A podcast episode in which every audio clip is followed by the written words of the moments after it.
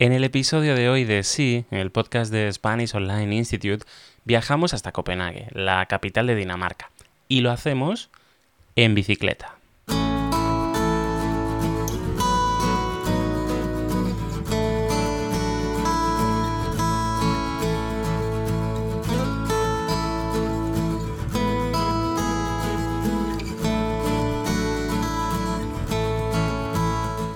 El Departamento de Desarrollo Urbano y Movilidad del Ayuntamiento de Copenhague estableció los siguientes objetivos para el año 2025.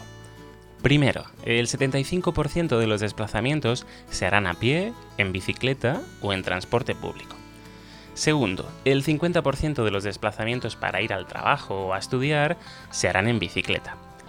Tercero, se espera un aumento del 20% respecto al número total de usuarios de transporte público respecto a las cifras del año 2009.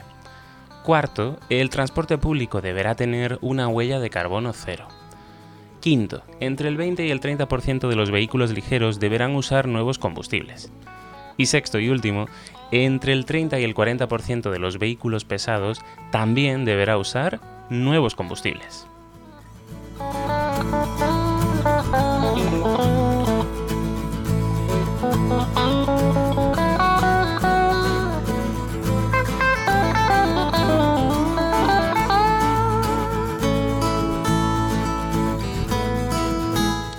Estas cifras son realmente ambiciosas y si pensamos en cualquier ciudad del mundo, probablemente estos objetivos nos parezcan imposibles de conseguir. Pero Copenhague ya tenía buena parte del trabajo hecho. Es una ciudad en la que todo ha sido diseñado teniendo en cuenta a las bicicletas durante muchísimos años.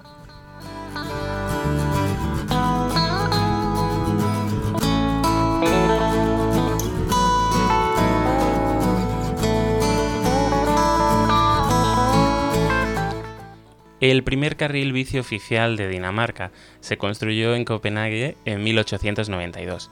Es decir, a finales del siglo XIX ya estaban pensando en vías de transporte específicas para bicicletas. En la década siguiente, la ciudad pasó de contar con 2.500 bicicletas hasta llegar a las 80.000. ¿Por qué destacamos este dato? Pues para que entendáis que cuando llegaron los coches, las bicis ya dominaban y configuraban el transporte de la ciudad. De todos modos, tras la Segunda Guerra Mundial, el uso del coche se extendió por todo el país, al igual que ocurrió en el resto del mundo, industrializado y desarrollado.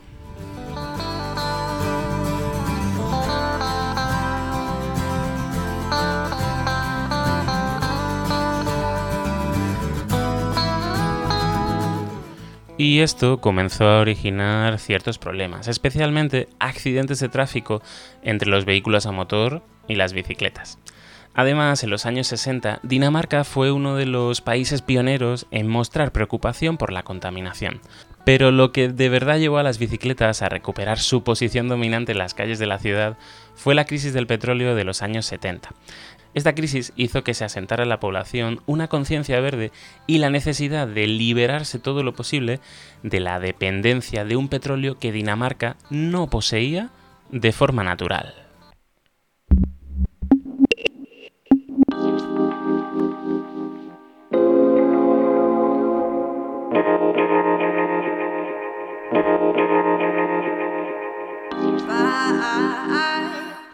Usar la bicicleta como medio de transporte para ir al trabajo, para ir a la universidad o para hacer la compra es teóricamente una decisión individual. Digo teóricamente porque en el caso de Copenhague habrá muchos ciudadanos que sientan que no tienen otra opción. Vemos el porqué. La clave del éxito de la bici en la capital de Dinamarca se debe a la apuesta pública del vehículo de dos ruedas como medio de transporte y a la inversión pública realizada para que pueda ser competitivo. Además de carriles bici, hay autopistas de bicicletas que cruzan de punta a punta la ciudad, planeadas para mantener velocidades de 20 km hora. En ellas la idea es simple, se coordinan los semáforos con los ciclistas, de manera que si circulan a una velocidad constante de 20 km por hora, encontrarán todos los semáforos en verde en las horas punta de acceso a la ciudad.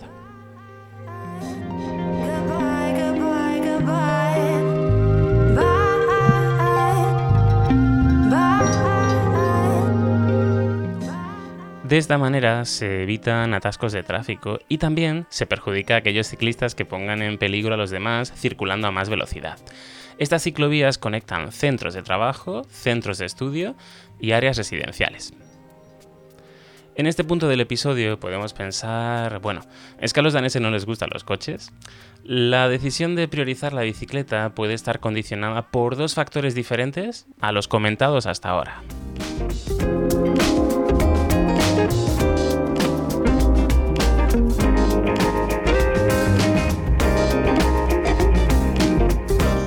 El primer factor que vamos a ver son los impuestos. Los coches nuevos están grabados al 180%. Es decir, que un coche nuevo que en otro país cueste 20.000 euros, en Dinamarca costaría 56.000. Y eso se refleja en el siguiente dato. Solo el 40% de los daneses poseen un coche, frente al 95% que podemos ver, por ejemplo, en Estados Unidos.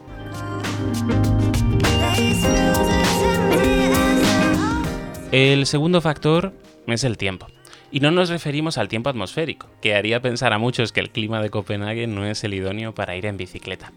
Las estadísticas dicen que el 80% de los daneses usan la bici con la misma frecuencia en invierno que en verano. En este caso la clave está en utilizar un buen equipamiento. Así que cuando hablamos del tiempo como factor, nos referimos al tiempo de transporte. Un ejemplo. Si para realizar el mismo trayecto de unos 5 kilómetros tardas 37 minutos en coche y solamente 13 en bici, al final vas a optar por la bici. Puede parecer exagerado, pero es un trayecto real entre dos puntos de la ciudad. Todo está diseñado para las bicicletas, de forma que el coche pasa a ser prácticamente un lujo, y en cuestión de tiempo, un lujo lento y poco práctico. No hace falta ser ecologista para apostar por la bici, y mucho menos ser de izquierdas, como muchos se empeñan en señalar. En Copenhague van en bici porque es más fácil, más rápido y hacen ejercicio. Es lo que piensan los habitantes de la ciudad, y es que facilidad, ahorro de tiempo y ejercicio físico fueron las respuestas más repetidas en una encuesta realizada en 2018 sobre el uso de la bicicleta en la ciudad.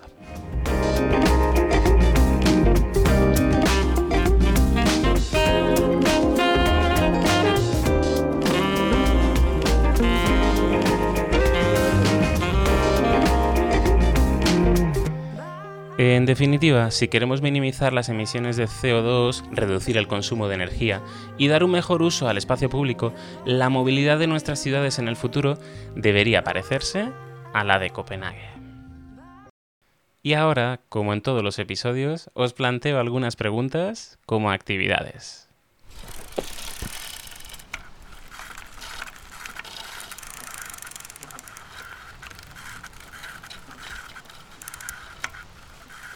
Vamos a trabajar estructuras de opinión y valoración. Después de escuchar este episodio, ¿qué pensáis del sistema de movilidad en Copenhague? Si vivierais en Copenhague, ¿compraríais un coche? ¿Cómo es la movilidad en vuestra ciudad? ¿Hay planes para cambiarla? ¿Se controla o se trata de reducir el número de coches que circulan por las calles de tu ciudad?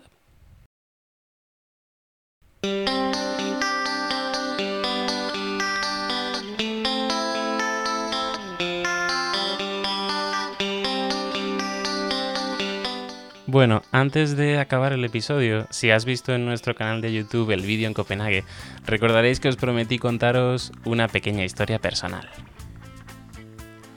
Aprendí a montar en bicicleta con 4 o 5 años. Una bicicleta pequeña, con ruedines, esas ruedas pequeñas auxiliares que ayudan a los niños a mantener el equilibrio. Años después me regalaron otra bici, bastante más grande. Yo diría que quizás demasiado grande para mi edad, cuando tenía nueve años, salí con mi padre y mis hermanos cerca de casa a dar una vuelta en bicicleta. Iba más rápido de la cuenta y me caí. Me hice bastante daño y a partir de entonces me dio miedo y no volví a tocar una bicicleta hasta los 17 años.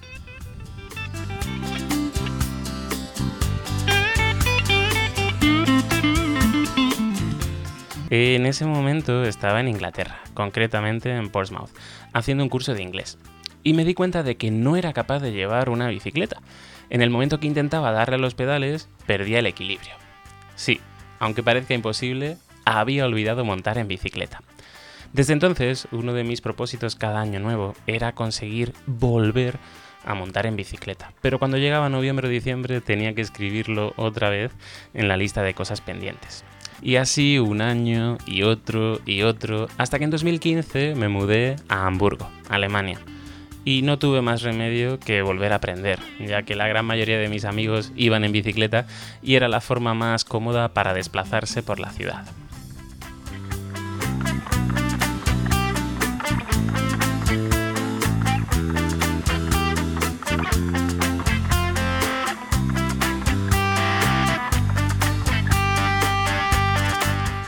Como siempre, muchísimas gracias por escucharnos y os espero en el próximo episodio de Sí, el podcast de Spanish Online Institute.